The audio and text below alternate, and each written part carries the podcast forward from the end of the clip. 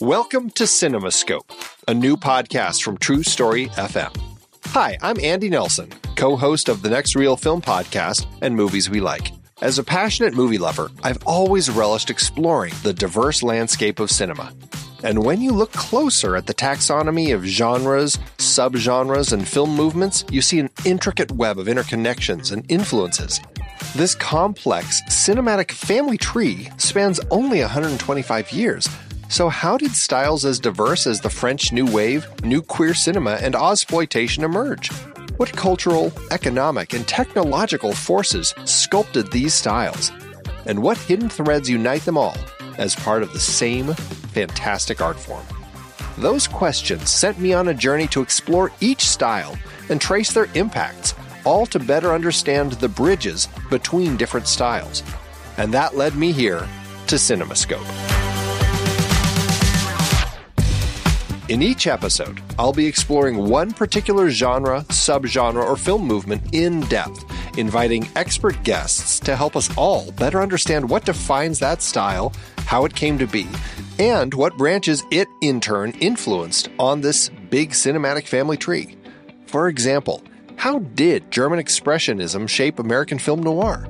What's the difference between westerns, spaghetti westerns, and Brazilian nordwesterns?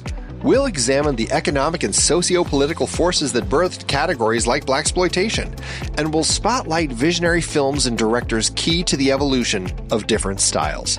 So join me as we explore the complex forces that shape film's evolution and appreciate the diverse creativity possible in its relatively brief history. Let CinemaScope be your guide to understanding this art form we cherish how its genres blend, bounce off each other, and advance a rich tapestry of storytelling innovation. Together, we'll gain a deeper appreciation for this wondrous, shape shifting medium. Our journey begins soon. Be part of this adventure by subscribing to CinemaScope today.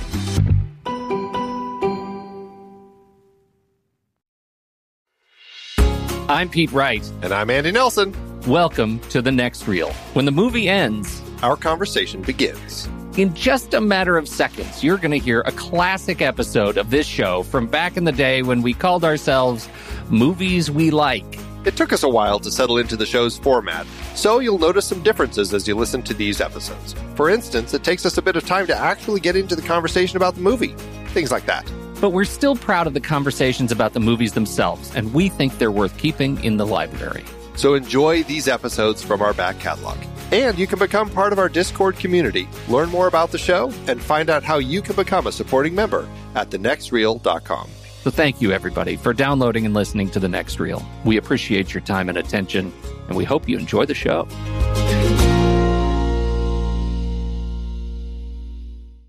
Well, I have, I have a long list of things I want to talk to you about today. Oh, does it you include? Start. It didn't, it, but now it does.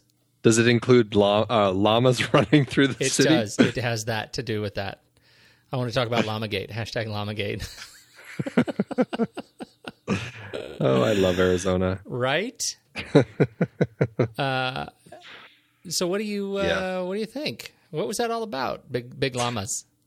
I don't. It's just that was just crazy, you know, and uh, it's it clearly not. I mean, you know, Sun City is I drive through Sun City to uh, to get places, so it's not that far from me. So to know that there are llamas roaming free, that is, what is this world coming to, Pete? Well, we're so the biggest question I have is was.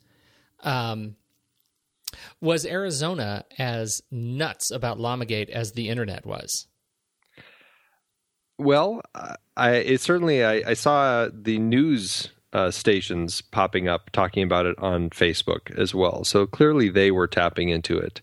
Um, I didn't hear any actual person talk about it at all. No, That's no, no. I take funny. that back. I take that back. I heard one person bring it up today. So uh, I don't know. So take that for what it's worth. Well, I, it's pretty predictable that I that you know the people who live there would not care quite so much about it as the internet. Yeah, that happens to us too. I get it. I'm disappointed because, you know, my goodness, Twitter was fantastic today. This was one of those great Twitter days. because it took a long time to suss out were they llamas or were they alpacas? Oh, And see? that, as it turned out, was a very difficult thing, uh, a mystery to solve. So th- thank God for Reddit and Twitter. it's hard to tell from those aerial aerial photos. Exactly. Serial season two is actually, I think, just been locked. This is this is what happens in the lazy first world. That's right. Uh, so you, uh, what? Tell me your story. What did you want to talk about? I, our Uh, well, the Joe Show, I I've heard was of that. accepted. I don't yeah, know. you've heard of that, was accepted I wanna talk into the Luxembourg Film Festival of all places, and they're Take actually that, flying. Can. That's right. Who needs to go to Cannes or Luxembourg? They're flying us out though, so That is so cool. yeah. So I'm adding Luxembourg to my bucket list, and then I'll be able to check it right off of Do there. that in a hurry. Absolutely. so Well yeah, I'm gonna go spend a week in Luxembourg. I'm gonna take a little. Uh, my I'm bringing my wife with me, so we're gonna take a little jaunt over to uh, Paris and uh, spend a couple days there as well. Ah, Gay Perry. Gay Paris. I was very tempted to bring a still of Val Kilmer from Kiss Kiss Bang Bang and take a picture with that in Paris. You know what you need to do? You actually need to do uh, some uh, uh, Lavender Hill mob action. I was thinking about that too. I was thinking about making sure that I get a little Eiffel Tower statue that I Uh-huh. can bring and, and pretend that it's uh, actually melted gold. Oh, would you please do that? You have to get the one that's actually, there's got to be one actually on the tower. Got to go to the Eiffel Tower. Hashtag 2015 Pony Prize. Oh my God, I love it so much. Um, all right. Well, I have the, you want to, can I talk about the other thing I wanted to talk to you about? Okay. Uh, Oscars. Ah, wonderful night for Oscar. Oscar, Oscar, who will win?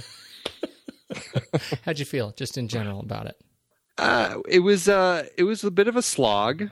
God, it was a slog. Wow. A I, bit? I was I was uh, it was just the energy was just it was it was pretty lifeless, which Yeah. was really disappointing because I like NPH quite a bit, but I just think that the people behind the Oscars just need to go because I really feel like they've been floundering for a decade now and they haven't quite found the right magic uh, formula to make it work again Yep. and uh, I mean, I was uh, as far as who won. I you know I was I was pretty pleased with pretty much all of them. I didn't have any problems with anything. Um, it was nice to see that uh, every film nominated for Best Picture won at least one award. Yeah. I think the last time that happened was, I think 2007.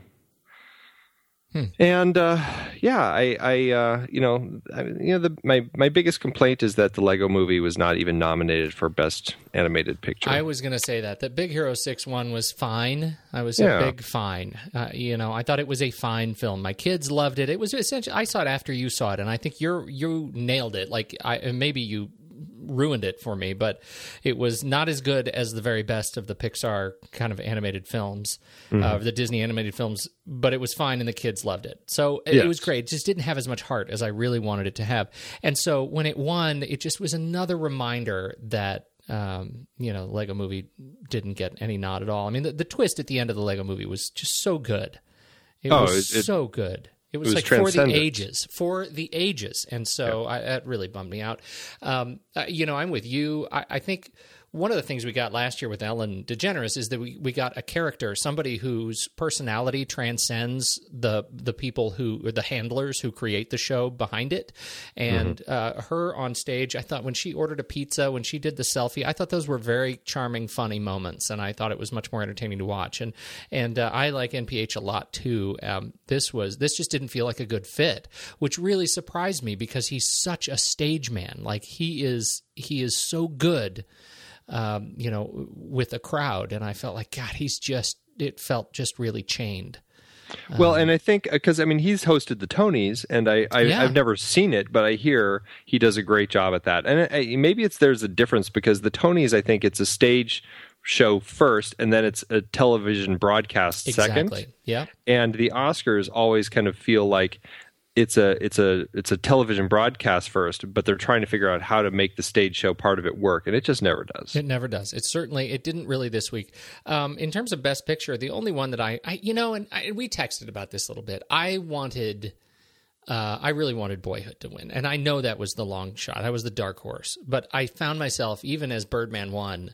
I found myself really genuinely disappointed because that was a film that I thought w- would have held up the nomination better for me. Hmm. Yeah, we don't, I don't know. agree. I don't. I don't know if I agree with you on that. Uh, although, I, well, I see. I was fine with either of those, and I don't know if I'd call Boyhood the dark horse because I, I think it was going to be one of those two, no matter what. Yeah, I know, mean, I- unless you're unless you're Grand Budapest Hotel winning everything else, uh, just Right. one after another, all of the bench strength awards, Right. uh, then you know it was going to be one of those two. Yeah. Yeah. I was proud of Grand Budapest Hotel. I was really glad to see how it did.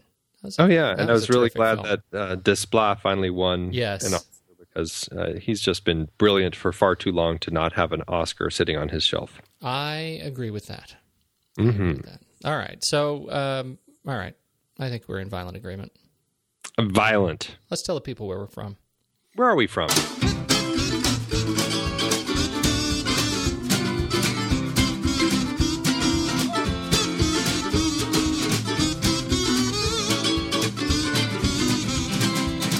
Everybody, this is the next reel. I'm Pete Wright, and that there is Andy Nelson. Hello. And we spoil movies. Tonight on the show, the second in our mystery series with Clint Eastwood's 2004 Ode to Women Who Sport Million Dollar Baby. Before we get into that, you should learn more about us at thenextreel.com. Follow us on Twitter and Facebook at The Next Reel. And if you think you've got what it takes to go head to head against the Big Llama, you head over to Instagram.com slash The Next Reel and play The Next Reel's Instagram hashtag Pony Prize, hashtag Don't Poke the Steven, hashtag Guess the Movie Challenge. Andy, how'd we do against the forces of evil this week? Uh, this was a good week for good old Steven Smart. He really uh, he brought it out. It was uh, this was all alpaca all the time going on.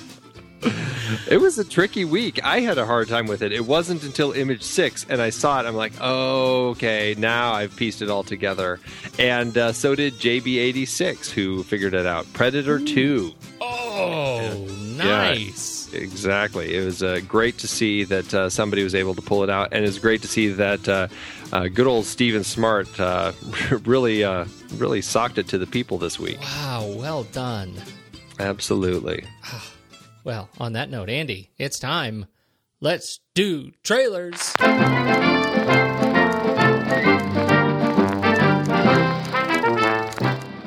Uh, okay, so I have to admit, you have sent me two links to trailers. Uh, I'm more excited about one than another, but I think that's the one you're doing next week. Yes. Ugh, that makes me so sad. The one for next week? Yes, because I want to hear about it now. It's like the most exciting trailer ever. It's exciting and terrible and strange. But let's talk Oh, about all this things. Yes, all those things. well, we can only, uh, you know, build anticipation for a whole week now. Because let me say that next week's trailer, you will not just stumble across this trailer. This is a gentleman does not watch this kind of trailer. what are you doing this week? this week, uh, you know, Guillermo del Toro is a filmmaker that I think uh, both you and I have our own little love hate relationships with. Truly. Um, I think you love some of the films I hate, and I love the films you hate. I think it's I think it is a direct inversion. I believe it is. I believe it is. I'm curious if this one will break that streak. I'm I'm hoping it's hoping it's something that both of us will actually like. It's his new film Crimson Peak that's going to open up in October, and it looks like a haunted house uh, thriller that looks really creepy. Um, it has just a, a great tone to it all. It's very gothic, and uh, you know, speaking of gothic, you couldn't go uh, uh, any more perfectly than casting Tom Hiddleston, who looks like just a perfect gothic figure. Uh, Jessica Chastain, Mia Wasikowska, and Charlie Hunnam are all in it, and they all just fit perfectly in this world of this gothic, creepy haunted house where um, there's this. Uh, um, uh, Mia Wasikowska is this outsider, and uh, she's brought into this world by um, Tom Hiddleston, who it looks like he kind of falls for her a little bit. He and his sister Jessica Chastain have been living in this house, and it seems like there have been a lot of family tragedies that have gone on in this house. A lot of creepy things, a lot of dead body sorts of things uh, appearing and just doing, you know, looking creepy like ghosts do. And uh, I don't know. I, I think there's going to be a lot of scares. I think there's going to be a lot of uh, just creepy vibes all through this. I think it's along the line of maybe more the um, uh, what's the one that he did with the uh, the little the drowned kid the uh, the Devil's Backbone. Devil's oh, Backbone. yeah, yeah, yeah. Okay. Oh, that's Yeah, good. Yeah. That was a that was a very creepy one. And I think it's going to be lo- more along the lines of that. Um, yet I think it looks a little more mainstream at the same time. So Yeah. I don't know. I I'm quite looking forward to this one. It's just got it's full of gothic creepiness. In your own best interest, proceed with caution. Has anyone died in this house? Specific deaths, violent deaths. I have to leave. I'm here to take you away. There's nowhere else to go. This is your home now. Do you do you remember the movie Gothic? Um, I remember it? Gothica. Uh, this is a, it was a Ken Russell uh, directed this movie in 1986, the movie Gothic, and it it uh, it starred uh, Gabriel Byrne and Julian Sands and Natasha Richardson. It was the story of Mary Shelley's the night Mary Shelley wrote or, or came up with the idea for Frankenstein. So it was just this like Lord Byron and Shelley, and they're all hanging out and drinking and doing drugs and coming up with horror stories. And it was it was like it was that a very similar kind of tone in my head. And as I'm thinking about this movie, all I can see is Tom Hiddleston playing Gabriel Byrne's role. Like you should go back and see this movie. It's it's really pretty divisive. It doesn't do that well. I don't think it holds up very well, but it reminds me very much of the same sort of tone that um, that is set in Crimson Peak. The other thing I was thinking about Crimson Peak is that it it's funny, isn't it, that it doesn't it sort of strike you that there may be too much movie in it to be a movie that it it would make a great kind of serial like a Netflix serial. I, I hadn't thought about that, but now that you say that, absolutely. I think something like this would make an absolutely riveting, uh, yeah, Netflix show or something like that. Totally, totally, and that that I can't I can't quite shake it, but I'm really looking forward to it too. And and I think you may be right. This may be the one that unites us around uh, Guillermo del Toro.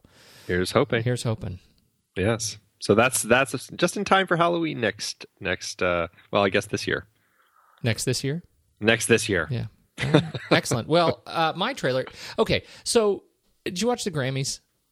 I I didn't. Did you see? Have you have you seen any of the talk about uh, Sia's performance of Chandelier, the live performance of the of Chandelier that she did? I didn't. Okay, well, you're a whole lot of nothing for this conversation, so it'd be very one sided. If you did watch the Grammys, you saw Kristen Wiig as one of the dancers in Sia's live performance of Chandelier, and it's it's really a, a bizarre thing the way Sia's whole performance aesthetic works. That she she won't show her face, and so she when she performs live, she stands in the corner of the back of the set and faces the wall, like two inches from the wall, and sings. So nobody can ever see her face. Weird. It is very, very strange. You can see the um, th- there. There are a number of live performances you can find of her doing this, uh, and you know you can see her on like uh, you know on I don't know if it's Oprah or no Ellen. Ellen she did this on Ellen Live. Well, anyway, she did it on the the way she does it when she's facing backwards.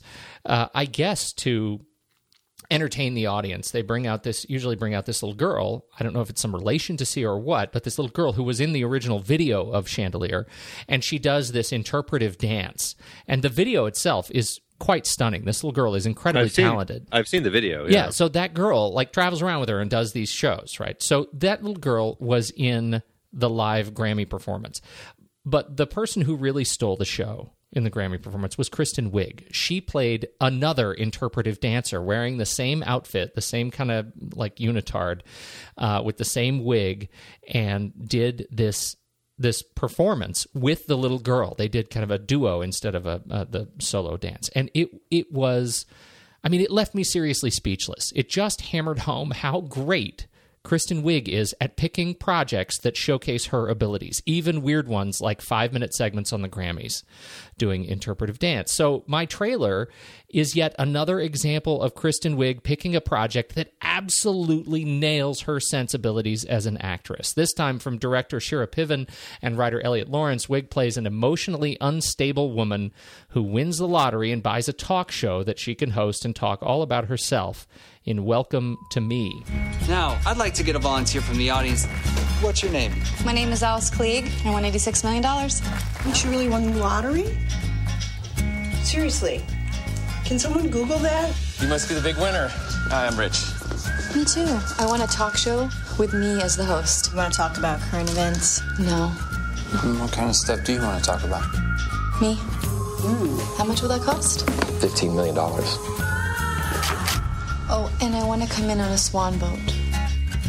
Wiig stars with James Marsden, Alan Tudyk, Tim Robbins, Jennifer Jason Lee, and Linda Cardellini. Adore her. It is just it just comes off as funny and awkward and charming and amounts to another entry in this growing catalog of films that mark a really sad commentary on fame and aspiration in our generation. uh, what'd you think? I loved it. I was just laughing pretty hysterically through the trailer. The concept is just brilliant, and uh, you know, just here, here's fifteen million dollars, just Yeah. writing this money, uh, writing this check to uh, go out and have this show. And she really wants to be Oprah, but clearly isn't. And it was, uh, she is. I think you're right. She is the perfect person to really um, pull it off. It I just, it's uh, just hand to wait. glove, right? It is Absolutely. absolutely hand to glove. Absolutely. she uh it i i think this trailer is absolutely worth checking out and the movie uh comes out the 1st of may 2015 Excellent. hey andy Yeah. you got big holes in your socks These are my sleeping socks. you got it you got it that was the one that's the one that was the one If I take you on, I promise I'll work so hard. you don't question me, and I'm gonna try to forget the fact that you're a girl.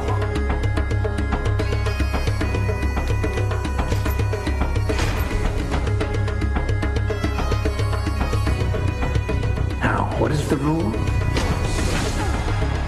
Protect myself at all times. Good.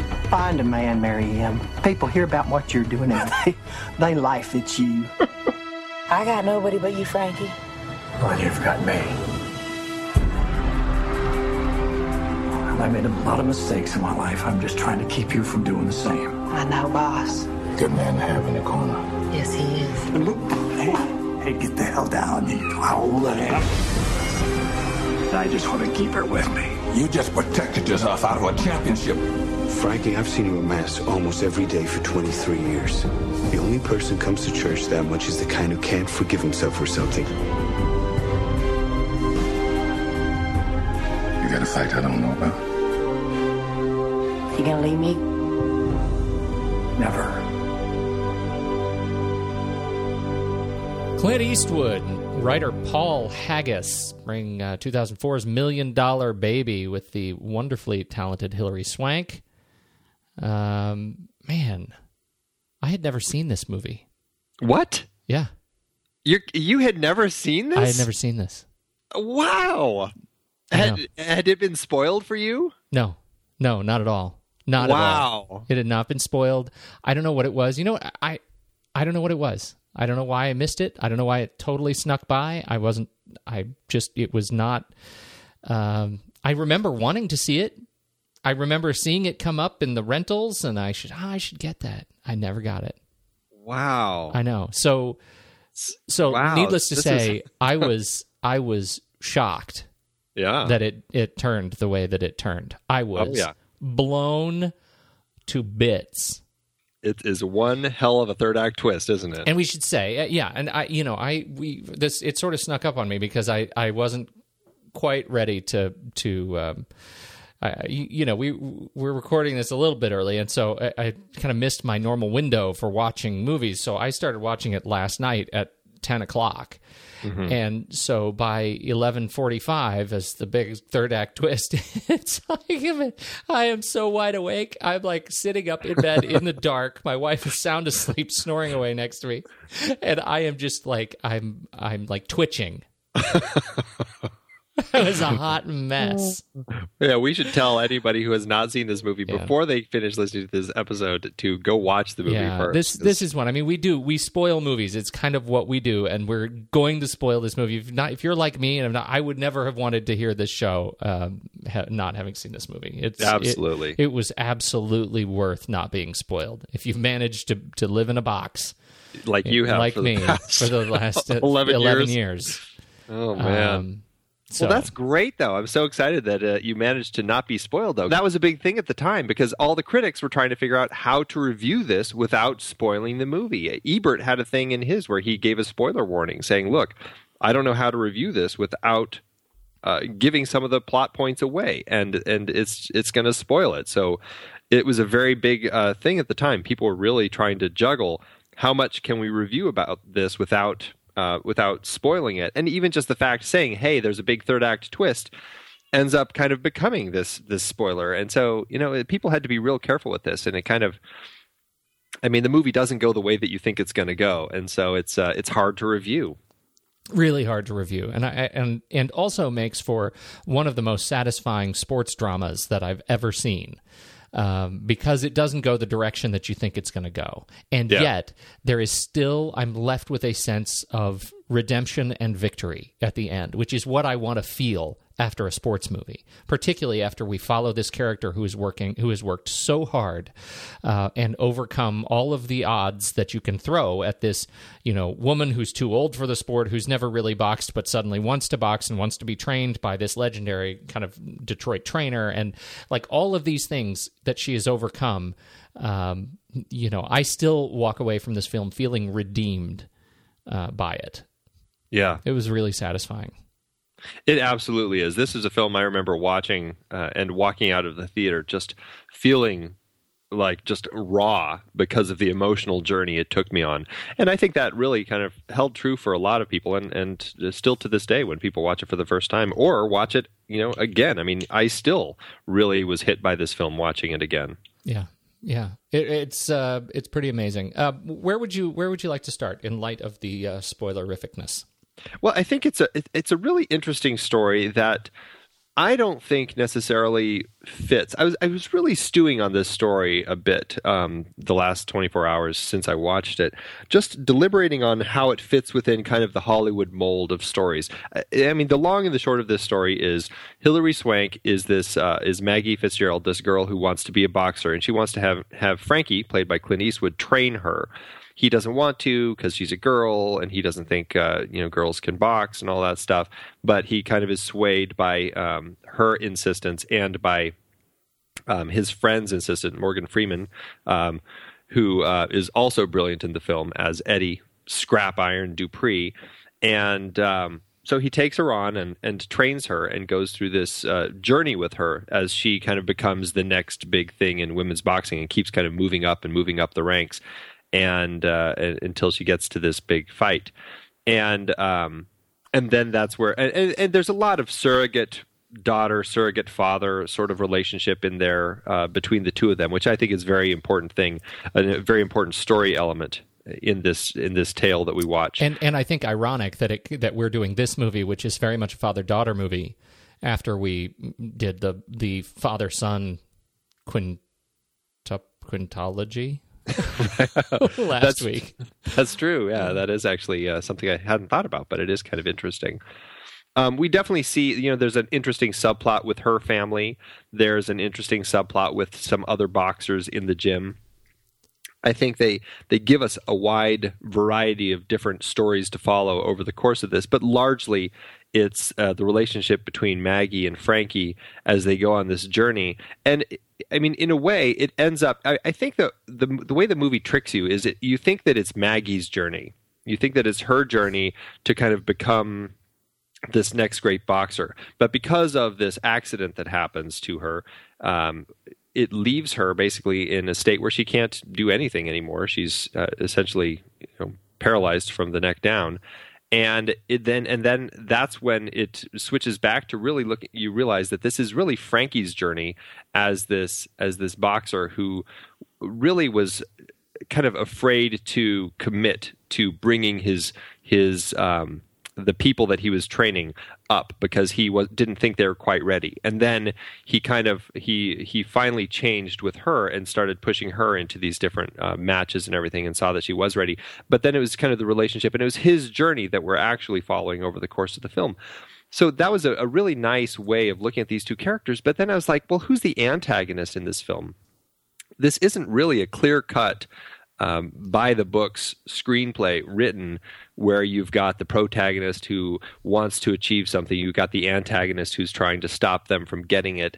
This is really kind of this beautiful sports drama that unfolds where you don't necessarily, I mean, you, you have antagonistic forces, don't get me wrong, but there is no real clear cut bad guy, bad force that you're fighting. There is the, uh, the blue bear boxer that she ends up fighting later, but she doesn't come into it. She, it's not like she's this consistent force over the course of it. So it really ends up just being this relationship film as these characters are all growing together and and changing each other over the course of the story. Yeah, I I absolutely agree, and I and I think you're right because of the the sort of the, the story's a little bit bifurcated, right? I mean, it really um, it changes at the hands of the blue. Isn't the blue bolt? Isn't that her thing? The blue, the blue, the blue bear. The bear is it the yeah, bear? the blue bear. Um, it, it, really changes because of of her. I mean, she's she is a dirty fighter, and she takes a pot shot at our at our you know our hero, our boxing heroine, uh, and, and but but as soon as the as that changes, I mean, you want that to be the story of redemption, and I think at that point, that's when I lock into the film, and I, I my hopes uh, start their roller coaster journey, right? Because at every turn, I want this to be a story about or I, I, think this is a story about her healing and her coming back and her going back into the ring and her taking care of business and taking down the blue bear right you, you, you right. really you instinctively because we're so ingrained in this story type this archetype that this is her journey and that third act twist is going to be her um, you know her point of, of redemption and she's going to get vengeance and she's going to win the day and she and she doesn't uh, yeah. And and I, I had not. I mean, I'm I'm still putting the pieces together. When you just said, uh, when you just said this really is Eastwood's story. It really is his story as the trainer coming to terms with the fact that he's already lost the relationship of his of his biological daughter, mm-hmm. and he lives every scene, every day in terror that he's going to lose this relationship that has developed, this powerful relationship that has developed with his new sort of adopted boxing daughter um, that he has to come to terms with that loss at the end of this film um, is it, it is an amazing exploration in the power of storytelling and and I, I mean I I have an unbelievable amount of respect for Haggis for getting this getting this so elegantly portrayed um, from word to screen. Yeah, it's it's unreal. It's and it's it's touching because you can see that relationship. I mean, even when Frankie is dealing with Willie, at the beginning. Right. The boxer that he's trained, uh, he is too he he is afraid of giving Willie that title shot because he just doesn't think Willie's quite ready. Even though we all know Willie is probably ready, Frankie's just not quite ready to face the loss again, right. you know, and right. lose somebody. Uh, but because of that, he ends up losing Willie because he is afraid to commit. And then and then the whole thing with Maggie, that relationship, it just it's so touching the way that that develops and the way that changes. And and so in that respect, Andy, I mean, I think about this as the antagonist or the antagonistic force. I mean, is it fair to say that that the the uh, the major obstacle that that uh, you know Eastwood's character that that Frankie is is looking to overcome is his own fear of loss. He he comes up against it again and again. It's like the monster in this film that we never see but we know is there. And that is the redemption at the end of the film when he's able to walk out of that hospital and and is essentially a free man. Yeah, and walk out of his life entirely. Right, right. Yeah. He just disappears. And where does he go? He goes to this place that that shares such a powerful memory between him and uh, and Maggie. Maggie. Yeah, it's touching. I um yeah yeah I can't remember what you asked me. oh, you know, it was this idea of the of, of the antagonist being an antagonistic oh, yeah, yeah. force, right? I, How know, do you approach that from a screenwriting perspective? Well, it's it's really tricky. I mean, you can have kind of you know the the antagonist as self, like there's that yeah. other part of yourself that is the antagonistic force. Um, you could look at this where uh, Frankie and Maggie could be. I mean, Frankie might be the protagonist and Maggie's the antagonist, and and because there it certainly starts that way, but they kind of come together. It's just eh, you know how does that resolve? And and I don't think that's it either. So I think that it may be, and this is just one of those you know the one of the uh, the guys in my in the screenwriting department over here, Bill True, always uh, calls these ninja screenwriter nin, the ninja screenwriters, and he would probably classify Paul Haggis as one of these ninja screenwriters, somebody who can write really well where this character is their own antagonist and it doesn't necessarily fit within the conventions, but the story works so brilliantly on every level that um, that he gets away with it, and he's able to actually effectively do that. Where Frankie does have all that antagonistic force within himself, and is actually that's part of his character arc, and that's part of the growth that he needs to go through as a character, and actually find the right path in order to get through the pain that uh, that has kind of locked him in over the course of his life. You know, getting past the issues with his daughter, getting uh, past all these issues that he's had with uh, with Maggie, and actually finally moving past all of it. Yeah, I I, I love the, how he phrases that ninja screenwriter. That's really a that that's what it feels like. like it feels like a very natural term. Yeah, uh, right. Because this is such a, a, a really sneaky subversive script uh, in that regard. It, that that we never quite know who we're who we're addressing, who we're dealing with. Well, Um, and I think a lot of that also is the is the way that he plays with the subs the subplots that I already mentioned. You have this really interesting story of of danger. Um, the uh, the wannabe boxer who's fairly simple, who is not very bright, and but he you know he's there he wants to train because he wants to be the welterweight champion of the world. This is played by uh, Danger, played by Jay Baruchel, who's really Right. terrific. Yeah, he's great in the role. And uh, I think this was the first time I may have uh, seen him in something. Yeah. But he, as as Morgan Freeman, uh, who's narrating the film, says, Danger is all heart. He is nothing but heart. And then on the flip side, you have Shawrelle, played by Anthony Mackie, who has no heart but is a really good boxer. And it's the danger, um, not not the character, but the actual danger that lies in, when you're either all heart or no heart. You have to have some balance in in that in boxing to make to really be effective.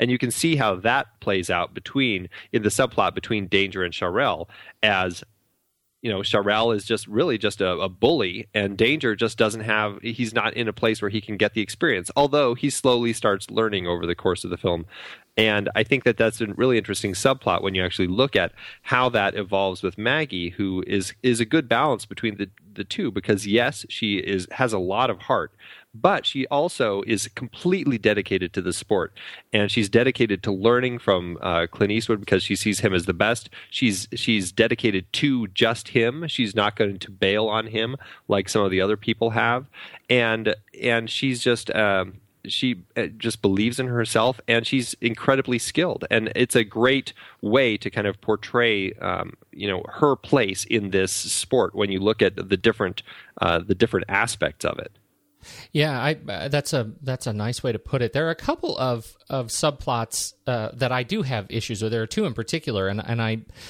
one of them I, I think I'm I'm not struggling with. The other one I'm definitely struggling with. the The one I'm not struggling with is the is the the relationship that Frankie has with the the priest. Uh, I he is the most useful pr- useless priest I've ever seen on screen. Totally useless, and and even in the sort of comic relationship you know as they he's he, frankie always goes to church. He goes to church every day for mass. That's sort of a character thing.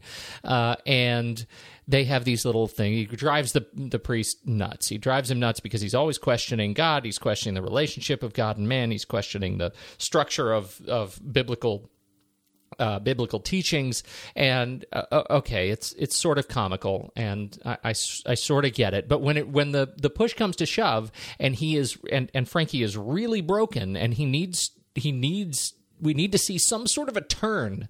Uh, the priest is completely useless. Like it ends up being giving the worst advice that you would. I mean, it's just non-advice. It gives non-advice. It's a it's a horribly written scene. It's a scene that is I just find a waste of space in the film, and I think that that relationship, I think it, it's not necessary for me. Are, Well- I, what do you think? I don't. I, I guess. I mean, it definitely does provide some comic relief. That relationship. I don't think that that the last bit of advice is completely horrible. I actually think it's it's an interesting just insight into looking at it because I think that uh, you know Frankie.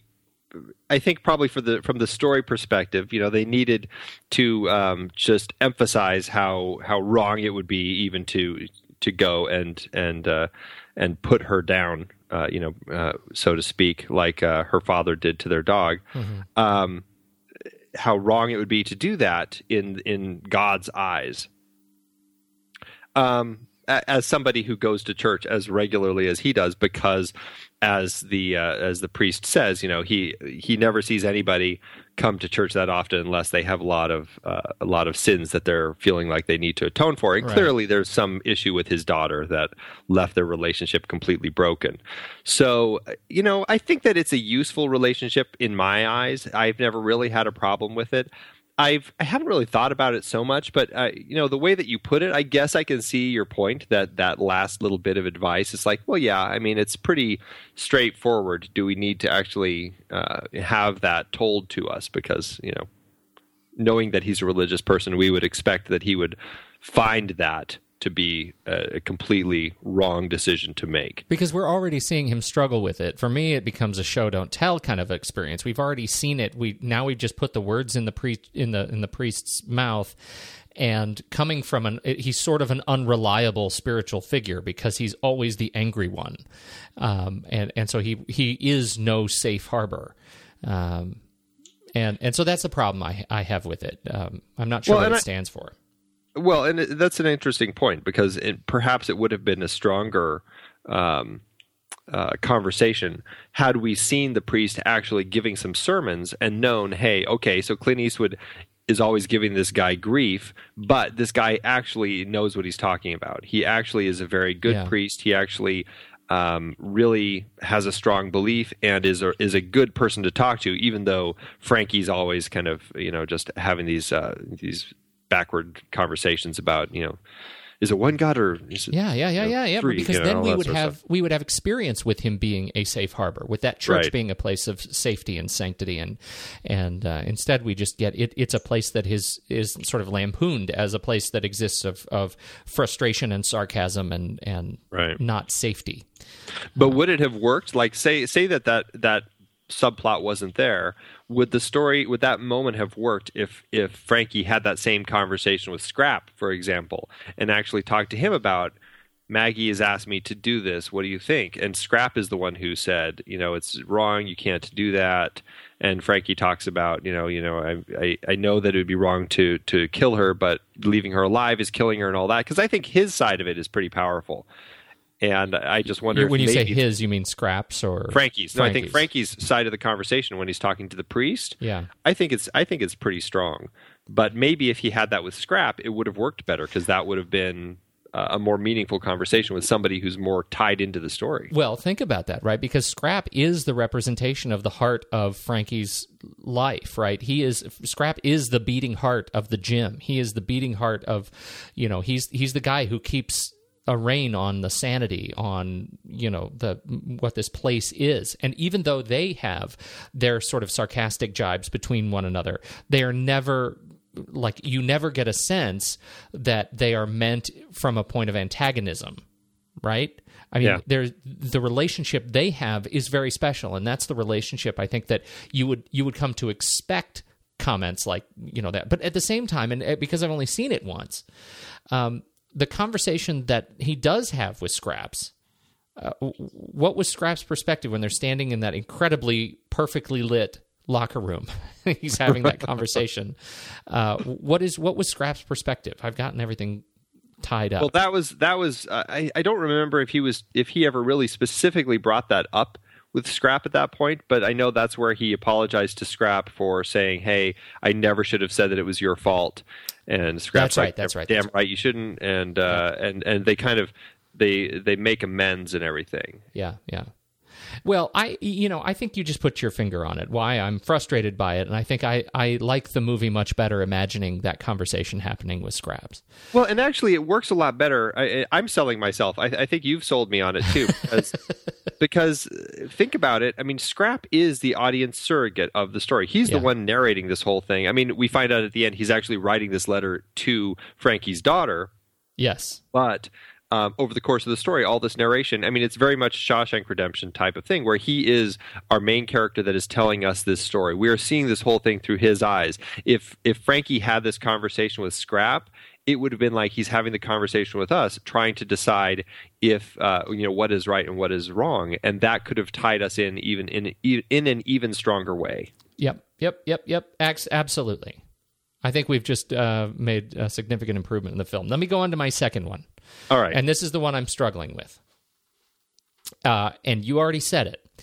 The narration, uh, the narration is great. I actually, this is one where I, I think the narration is really great. What I was struggling with was the repetition of the issues of the letters with Eastwood's daughter right? Uh, every time we see the letters, we see the letters a number of times through the film. He takes the letters, he files them away, he puts them in the in the box and puts them away. And and I I found myself really fatigued with that storyline. I found it sort of a distraction from the things I was interested in. And so by the end of the film, I was I was just really like that was another one. That and the priest were the two pieces that I didn't need. I already knew enough. Like they've already demonstrated that he has an issue with his daughter. She's estranged and won't talk to her. I didn't need to see the letters over and over again, and I was kind of frustrated that we kept having that. I got that this was a relationship between that she that that uh, Maggie was a surrogate daughter for him, and that relationship was very special. It made the third act so powerful, um, and I I was really frustrated that we kept going back to these letters, even in the third act when we were really heavily into, you know, what are we going to do about Maggie? And and and here we have more letters. He goes home and he's got more letters returned to sender. So I didn't need that.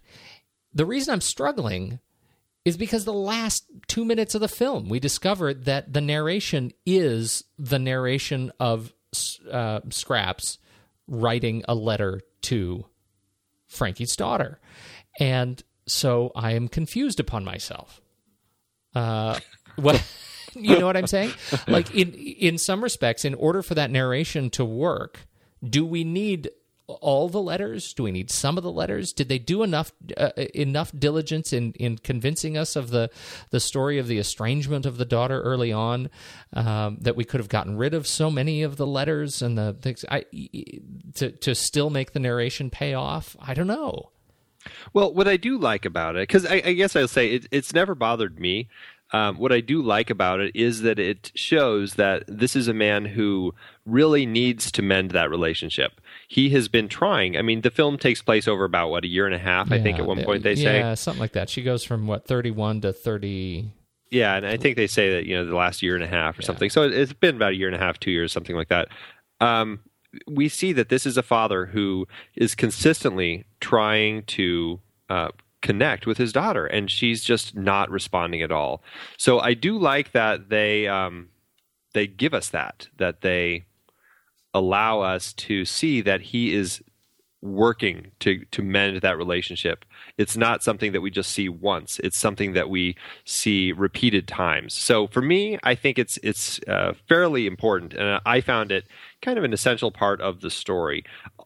That being said, um, I was never a big fan of the fact that the narration ends up being the letter writing. Like oh, when it got tell to me the why ending, about that. That's, that's I, really interesting. I don't know. It's just it was it's one of those things because. I always struggle when I have narration in a film, and it, we could create a whole subgenre of movies on our on our page. Create Right, another right, list right. of of movies with narration that ends up being a, a letter being written to somebody. Because then you go back and it's like, well, how much of that actually makes sense as a letter to somebody? You know, it's like a lot of the stuff that he was saying. I don't know if it would actually make sense in the letter. It would be a fun exercise to go back and actually transcribe only the the narration, right? and, see- write it as a letter and just see how weird it is. Exactly. That's and that's always the issue for me. I mean, it's it's a great uh, device, I guess, but for me, it's one that It's an easy device. it's an easy device. Yes, because otherwise you get to the end and it's like, it, it- did they put it in there because the writer's just struggling, going, well, how can we end it with this narration? Should that should it tie into something or what? And for me, it was just never something that worked as well as I wish it could have. Yeah, you know, I, I I do agree with you there, and I think that's that may be part of my challenge is that you know I generally am anti narration in general. Um, the fact that it's a letter, I didn't you know, I, I didn't find myself as hung up on that because I was so hung up on the, the letters in the first place, and that the narration sort of rationalizes all these letters um, for for me, or attempts to rationalize all these letters. Uh, it, you know, creates its own issues, and that's why I'm sort of hung up on it. But now that you say it, I mean, I, I you're absolutely right. I I think it's it is troublesome. Uh, and I wonder. I mean, the the letter is it's an easy out, but do we necessarily need to know that uh, you know Scraps is writing a letter? Can't is you know how much how much do we really need to see this narration justified in in movie space in the movie world? Right? Well, I mean, only only in the sense that they've established this subplot with his daughter and the letters. In a way, I guess you could say it, it kind of helps create the uh, a closure for a sense of closure for that subplot. But again, you're right. I don't know if it was necessary. I just think that's the justification for it. Yeah, yeah. Uh, okay, so that's the that's the script. Generally, I, I thought the structure of of the film was fantastic. Well, and I, I think um, something interesting about it that uh, Paul Haggis actually said when Clint Eastwood came on board and, and said he wanted to direct this.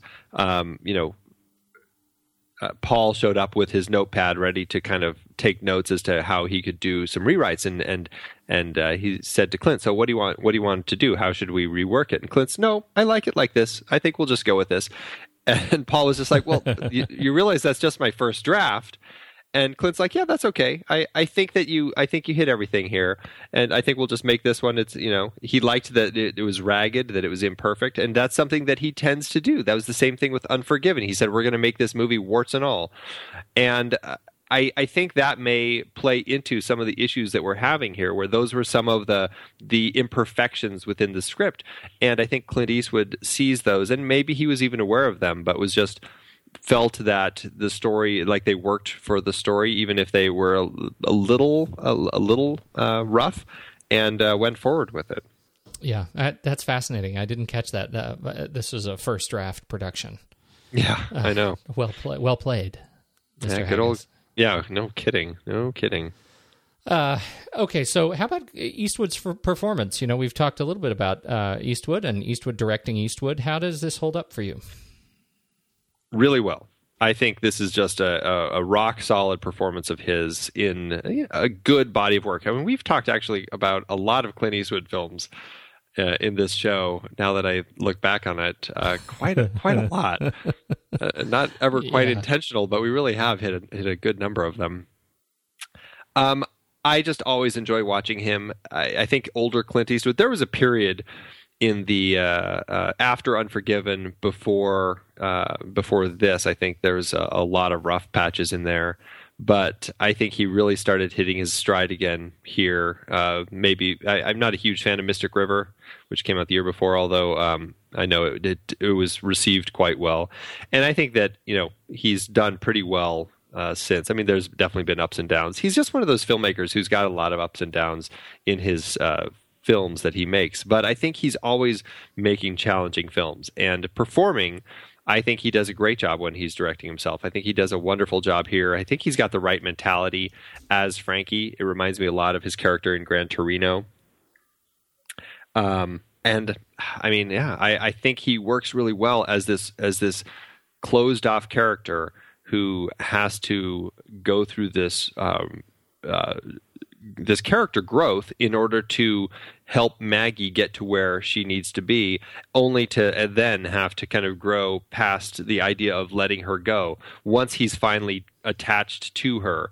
And it's kind of like the whole thing. Like now that he has her, he's gonna have to let her go, and uh, it's it's a pretty powerful story. And I think he does it really well. I think in in terms of his uh, his uh, performance as an actor, uh, when he opens the door. Ironically, this is the this is a piece that I I found particularly touching when he opens the door the last time to his house. Uh, and he looks down and he sees the letters, and this is after he's he's a, trying to adjust to this new world with Maggie in in the hospital. Um, the look on his face and the red around his eyes and just the way he moves through the sequence with without any words is about as vulnerable as I think I've ever seen Clint Eastwood in film. Uh, and I found myself just really choking up at that sequence, watching this guy come to terms with this terror that is so real.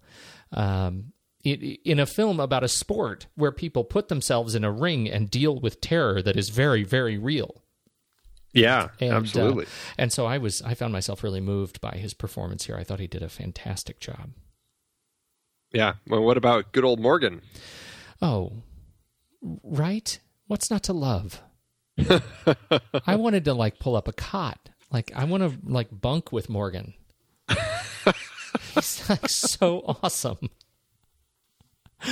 Uh, I thought he did a fantastic job. Again, you know, I've already sort of uh, laid out my case for Morgan. He's the heart and, and soul of that gym, and and he is the anchor to uh, so much of the of, of, this story. He's the anchor between the A story and the B stories that that that live in the gym, and and uh, you know, he provides the north star for these other people. He's, you know, for as you mentioned, you know, you know between Mike Colter and Jay Baruchel and Anthony Mackie and Michael Pena, um, you know, who deliver these wonderful sort of uh, B story performances that allow us to see what the ecosystem looks like, what this organism looks like of the gym, um, and and uh, I, God, I thought he just did a, a wonderful job, socks and all.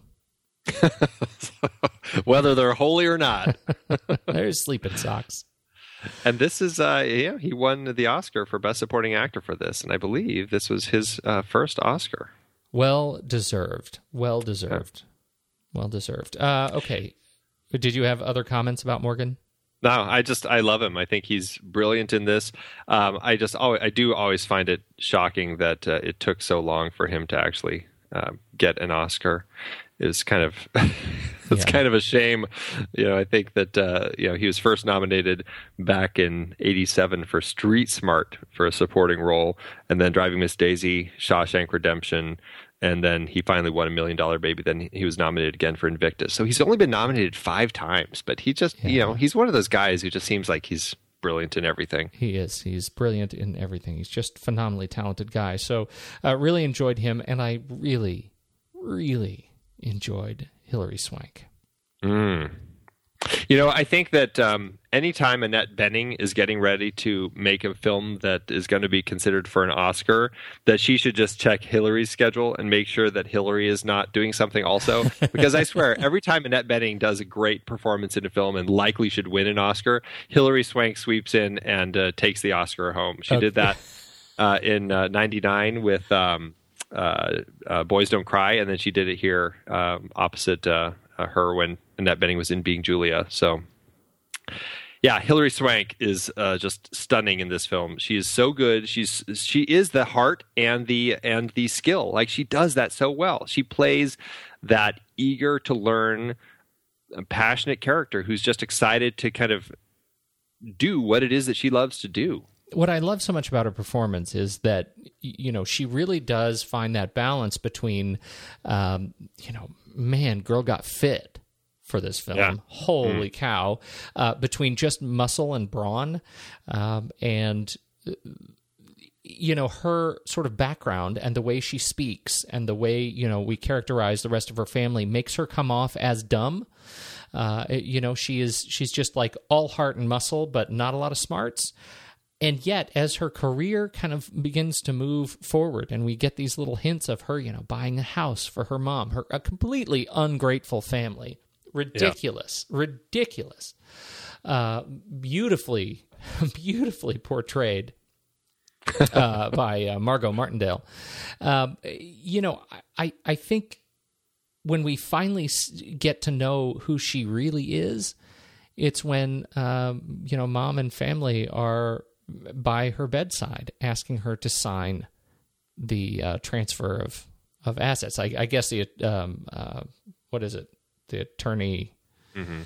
Uh, what's the form? You know, when you when you give away your uh, rights, or you uh, what is it called? The it's like I don't know, power of attorney. Power form? of attorney. I'm going to say it's that. Sure. Some sort of power of attorney. So, so she can, so the mom can control the assets And uh, when she drops the pen out of her mouth and says, "Who are you? What happened to you?" Mm-hmm. Uh, we get we get to see who Hilary Swank uh, or who this Maggie Fitzgerald really is, and that it took us, you know, two hours to get to that point made uh, her journey I think really rewarding to watch. I I was so moved by her performance every turn. Yeah. And it's it's a great moment also because you know, like we said, she's created this surrogate uh, relationship with Clint Eastwood, kind of as a surrogate father, but and this is this point where Frankie is trying to protect her and is just like, why don't you leave the paperwork and I'll read it to her later. And Maggie is the one who says, you know, all due respect, this doesn't concern you, and and asks him to leave. And that's just like she really does step up right here and is ready to kind of face her mother finally and have this conversation with her mother and it's it is very powerful and it's heartbreaking too because she has been such a giving daughter, you know, buying this house and doing whatever she could to try to take care of her mother and her family. And this is where she really is, you know, sees exactly what uh, level they are at and is just is ready to kind of cut the ties as hard as it is for her. Yeah, it was it was really moving, and I think it, it shows a. It, it's one of the really neat sort of narrative techniques when you make when you break a character down physically so that they are so that this you know she is unable to move, she is uh, unable to breathe on her own, and you make her uh, you you allow us to discover just how strong she really is. I mean, we got that same thing with Diving Bell and the Butterfly. You know, you you break this character down, and only then do you really realize their strength. And and I think that was such a that was so well played here. Yeah, it's beautiful. Yeah. Uh, anybody else in particular you want to talk about in the cast besides the big three? I think they're all great. I think everyone does their role really well. Um, the only other person that I think was uh, just worth giving a shout out to was uh, uh Benito Martinez, who pops up in this. Who uh, he had uh, um, been in uh, one of my favorite TV shows, The Shield, for a long time and it was nice to kind of it was nice to kind of see him. Uh, he's he's just in it so briefly as the uh, as the manager of uh, Billy the Blue Bear but uh, it's just like, oh hey, look. So there he is. that's good. Like old yeah, home week. that's right. That's right. Uh, uh, in terms of you know we, we talked about Eastwood uh, as a performer, but in terms of Eastwood directing Eastwood, uh, any comments from the perspective as a director?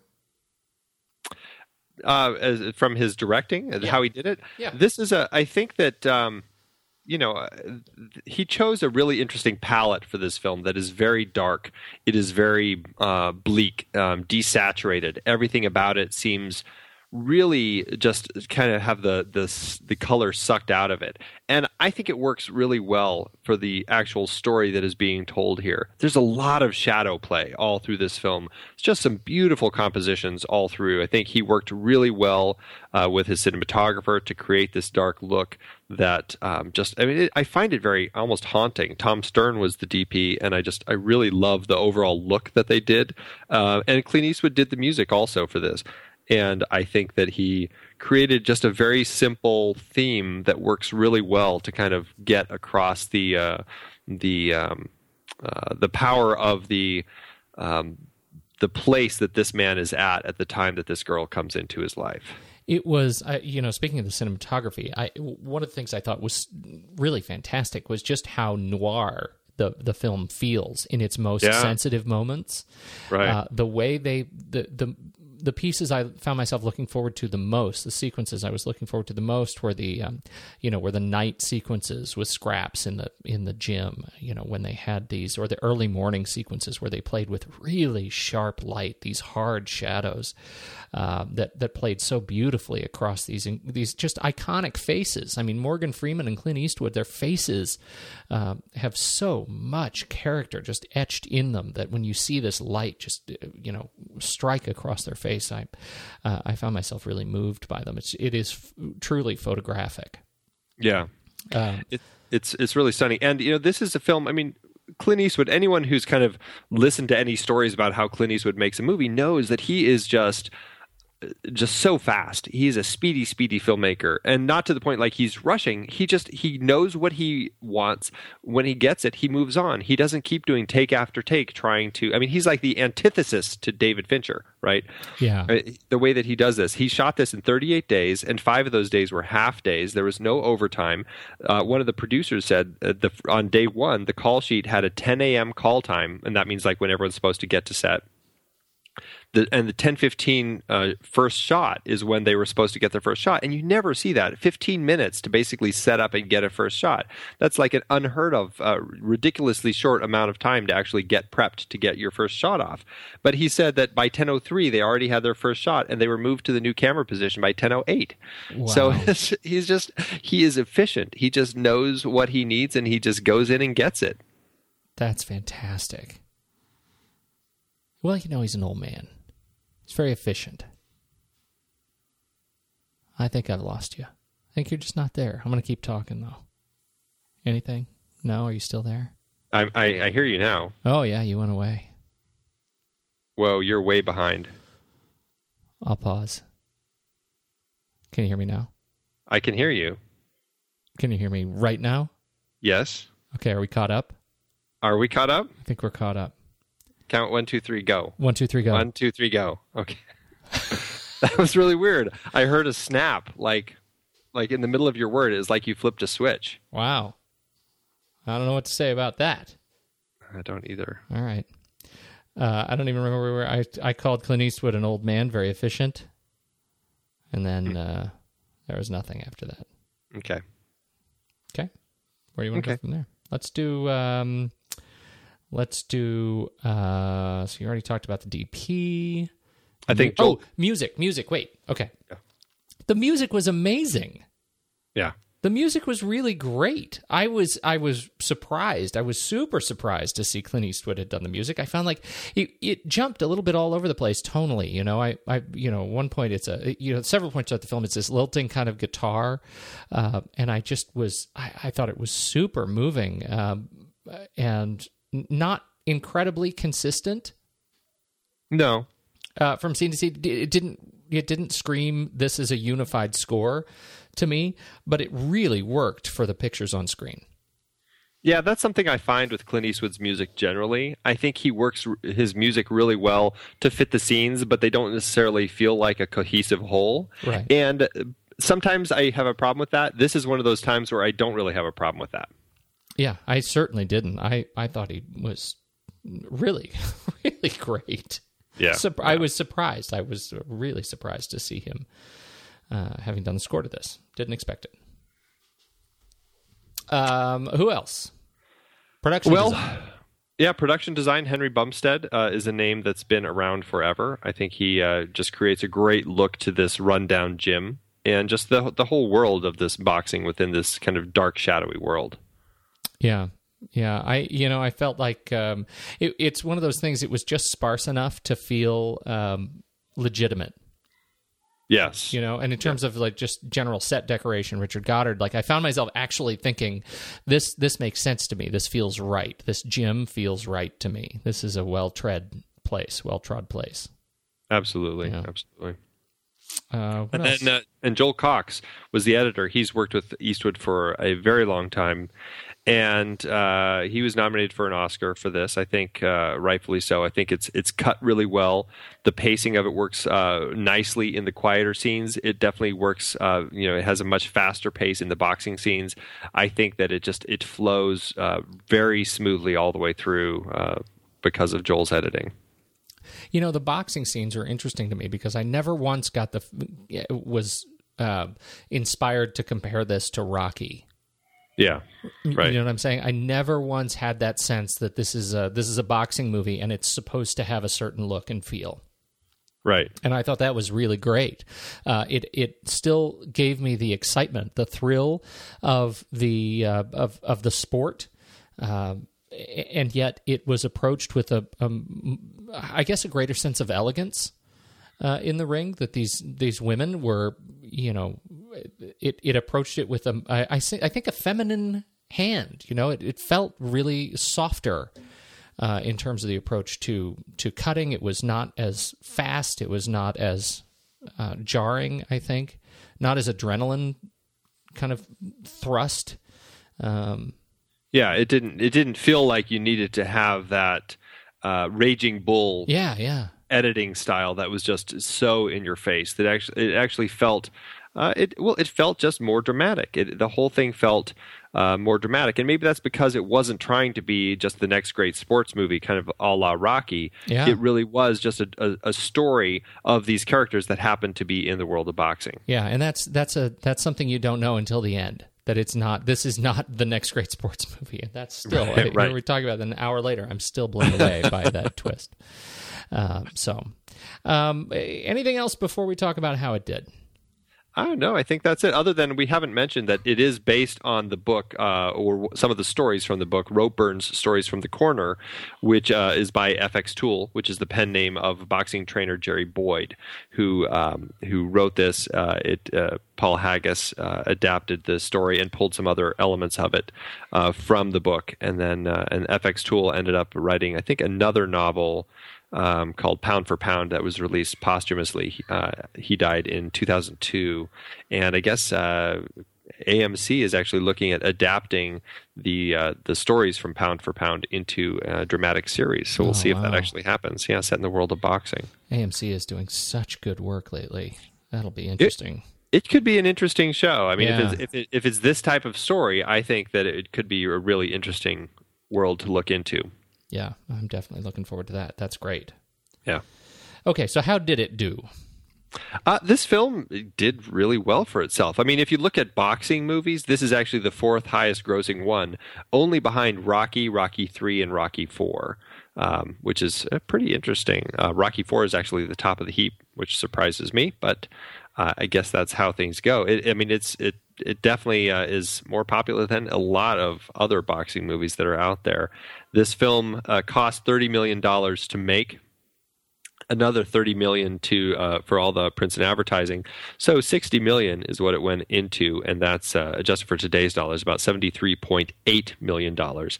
This film ended up making at the box office just over a 100 about 100.5 million dollars and internationally made 131.5 million dollars um, all told uh, it did pretty well for itself Yeah. and when you actually look at the adjusted profit per finished minute it, it ended up making about 1.5 million dollars per finished minute adjusted Wow, yeah, That's- pretty good. that is that is, and so uh, the awards.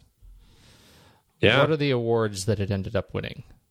It, in, for the Oscars, it won Best Picture, Best Director, Best Actress, and Best Supporting Actor. Um, it was Clint Eastwood was nominated for Best Actor. He didn't win. That went to um, uh, for Ray. It went to uh, to Jamie Foxx. And uh, then Best Adapted Screenplay, Paul Haggis was nominated, and Best Film Editing was nominated. And then, you know, a slew of other awards. This film was very well received, very high marks from the critics, from the audiences. I think this was just a, an overall very well received film. Well, it was a beautiful film, and as somebody who had not seen it these last eleven years, it was a treat, and I call it a a a gift to be able to sit down and really enjoy this film in one sitting without being spoiled. I felt like it just came out. I am uh, so thrilled that you managed to not be spoiled. That's the you know the fear I have with films like this when it has such a huge twist of having heard what that there either is a twist or what the twist actually is. So I'm glad that somehow you managed to avoid that. Well, yeah. I mean, and and now that I know at the end she does in fact see dead people. Let's uh, I say we rank it. Let's do it. Head over to flickchart.com slash the next reel, everybody. You can see our stack rankings of awesome movies that we've talked about.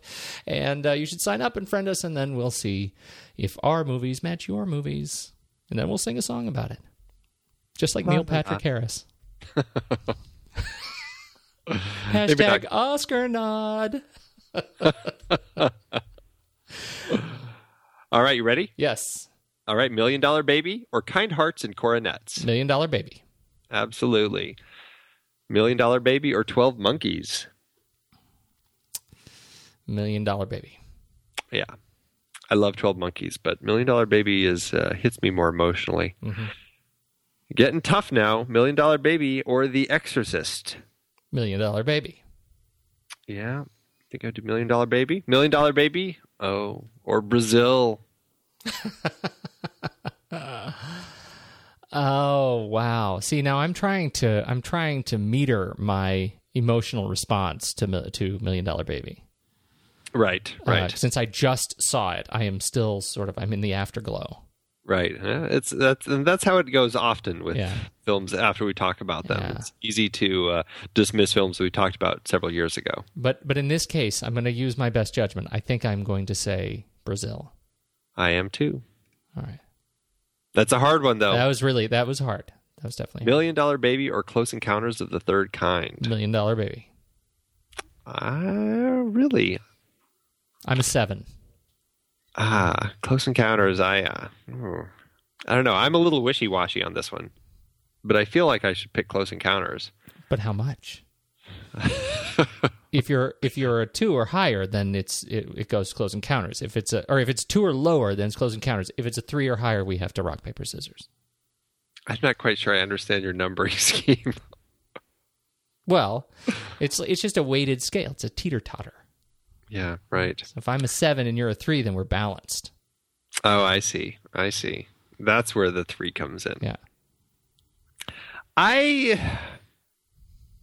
man, Close Encounters. I mean, one of the best sci-fi's out there. I love that film. Million Dollar Baby certainly has more of the emotional emotional draw to we it. We have gotten in trouble for misranking close encounters in the past. we, We have gotten email that we we have not done justice by close encounters in the past. and I'm feeling like I need to go with Close Encounters on this one. I just feel like I love Million Dollar Baby, but I feel like Close Encounters is uh, like just over my life, the one that will. Yeah, I, well, that doesn't even make sense. They're they're both going to always stick with me. I'll give But it. I'll give it to you. I'll give it to you. You feel you, you sound like a two. A Ah, two, yes, a two okay. or lower. All right, I do. All so right. does that mean Close Encounters? Yeah. Okay. I get confused with this numbering scheme of yours. So you- it, will Oh, it'll come to you. You'll get it. Okay, Million it Dollar Baby. okay, or The Matrix. Oh, um, million dollar baby. I think. Hmm. God, The Matrix is It's great. amazing. Yeah, I know, but I there is nowhere in the Matrix where I I got that third act twist that affected me so. Well, Like, there I'll was agree. nothing in the in the Matrix. The Matrix was brilliant. It was brilliant. It was a, a it was a pinnacle of filmmaking of its style, and I was excited and jubilant and adrenaline rushed. But when I finished watching Million Dollar Baby, I felt like I had connected with with cinema in a new way. That Yeah. is it. That was a terrific uh, example of the use of the art and craft. All right. I you sold me. Million Dollar Baby it is. Million Dollar Baby or Aliens? I feel like my logic holds. For Million Dollar Baby. Yeah, Ah, but Aliens, man. I know, man. Uh okay, I'll give you Million Dollar Baby. Million Dollar Baby or Up in the Air? I would do Million Dollar Baby. Yeah. All right. Number 16 out of 173. Straight to the top Straight 20. to the top twenty. That's Wow. that's a good place for this film to be. I think so. I, I you know, I, I feel a little guilty about it being be- above Aliens, uh, but you know, I'm going to be okay with it. I I'll think you need. that. I think you need to be okay with it. I am okay with it. This was, a, I mean, Aliens was a great film, but there was no single performance in Aliens that touched me as much as any three of the top performances in Million Dollar Baby.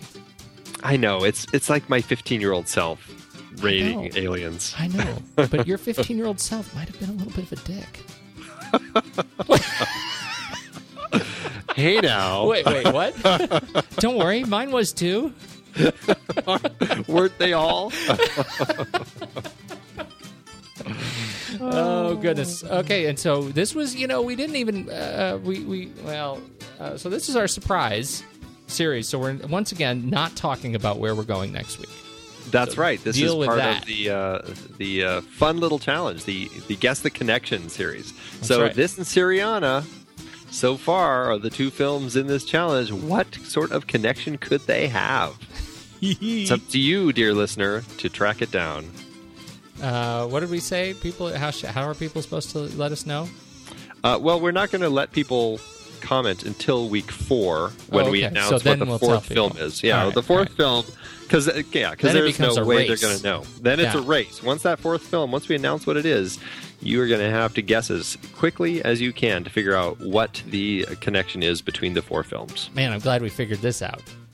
I didn't. I didn't know about the race part. That that makes everything clear. Yeah, that's right. So once that post goes up, we gotta we gotta be on it. Yeah, that's right. All right, I gotta go to bed. All right, I'm gonna do a practice my left hook.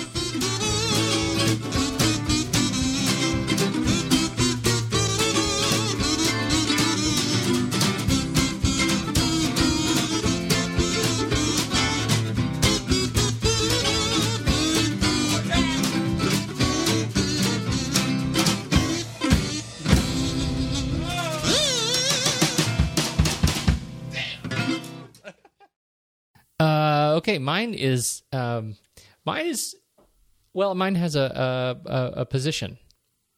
Mm. hmm I don't know if Okay. I, I, it's not quite as much about the film. Subject: Women should not box. Period. Wow. Okay. I didn't feel that the film connected on an emotional level and that it was more like watching stock characters in action. Hilary Swank is very good, but her character moves from amateur boxer to championship contender while showing practically nothing in between.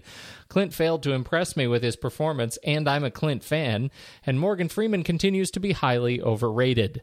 The second half drags considerably, and I felt the whole third act to be very manipulative. Ouch. Ouch. But he doesn't say anything about his opinion of, of women why boxing. women should yes. box. Yeah, apparently that was the uh, the first point, and then they moved on. Just to draw the reader in. yeah, that's right. That's right. What's yours? Mine is a one star. Warning, not a boxing movie by Peter Kill. I assume that's how you say it. There's Yeah. absolutely no vowels in it. There is absolutely no indication on the box, either textually or otherwise, that this is anything but an upbeat boxing movie. I purchased it thinking Swank's character would overcome adversity to rise to the top, not unlike Rocky, not become a quadriplegic and die. If you are looking for a feel good boxing movie, do not buy this. I bought it thinking it would be a nice way to spend the evening with my girlfriend, only to be horrified and embarrassed. We wish we could forget the whole thing, especially the scene in which she tries to commit suicide by biting her own tongue off. Thanks, but no thanks, Clint. I suspect the marketing of this movie was deliberately deceptive. As for the acting, I don't understand what all the raves are about. Eastwood is simply Eastwood. He's okay.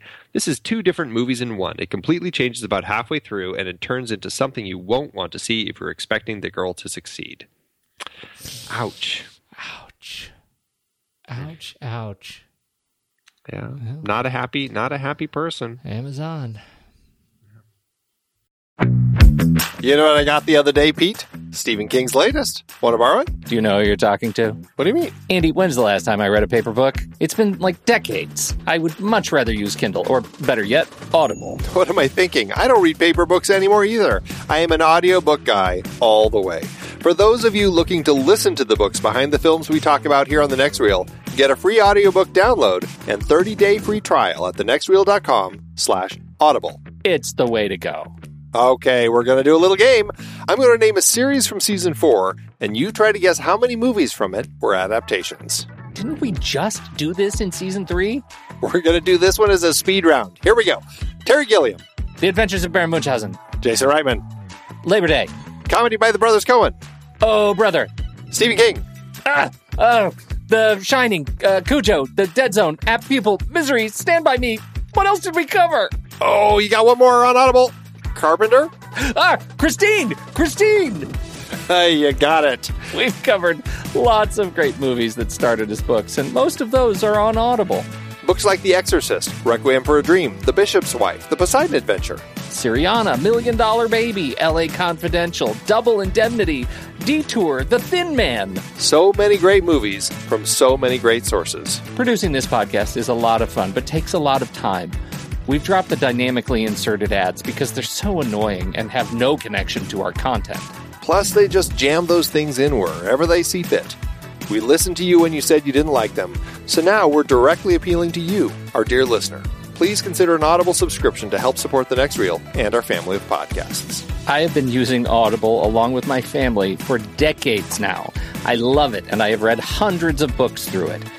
I couldn't be more pleased with their service, and I know you'll love it too. Head to thenextreel.com slash audible and get your free trial. It really helps us out, and you have a world of over 200,000 audiobooks open to you. So much great material available. Dive in with a free 30-day trial at thenextreel.com slash audible. Start listening to amazing audiobooks of your favorite movie source material with your first free audiobook today. That's thenextreel.com slash audible.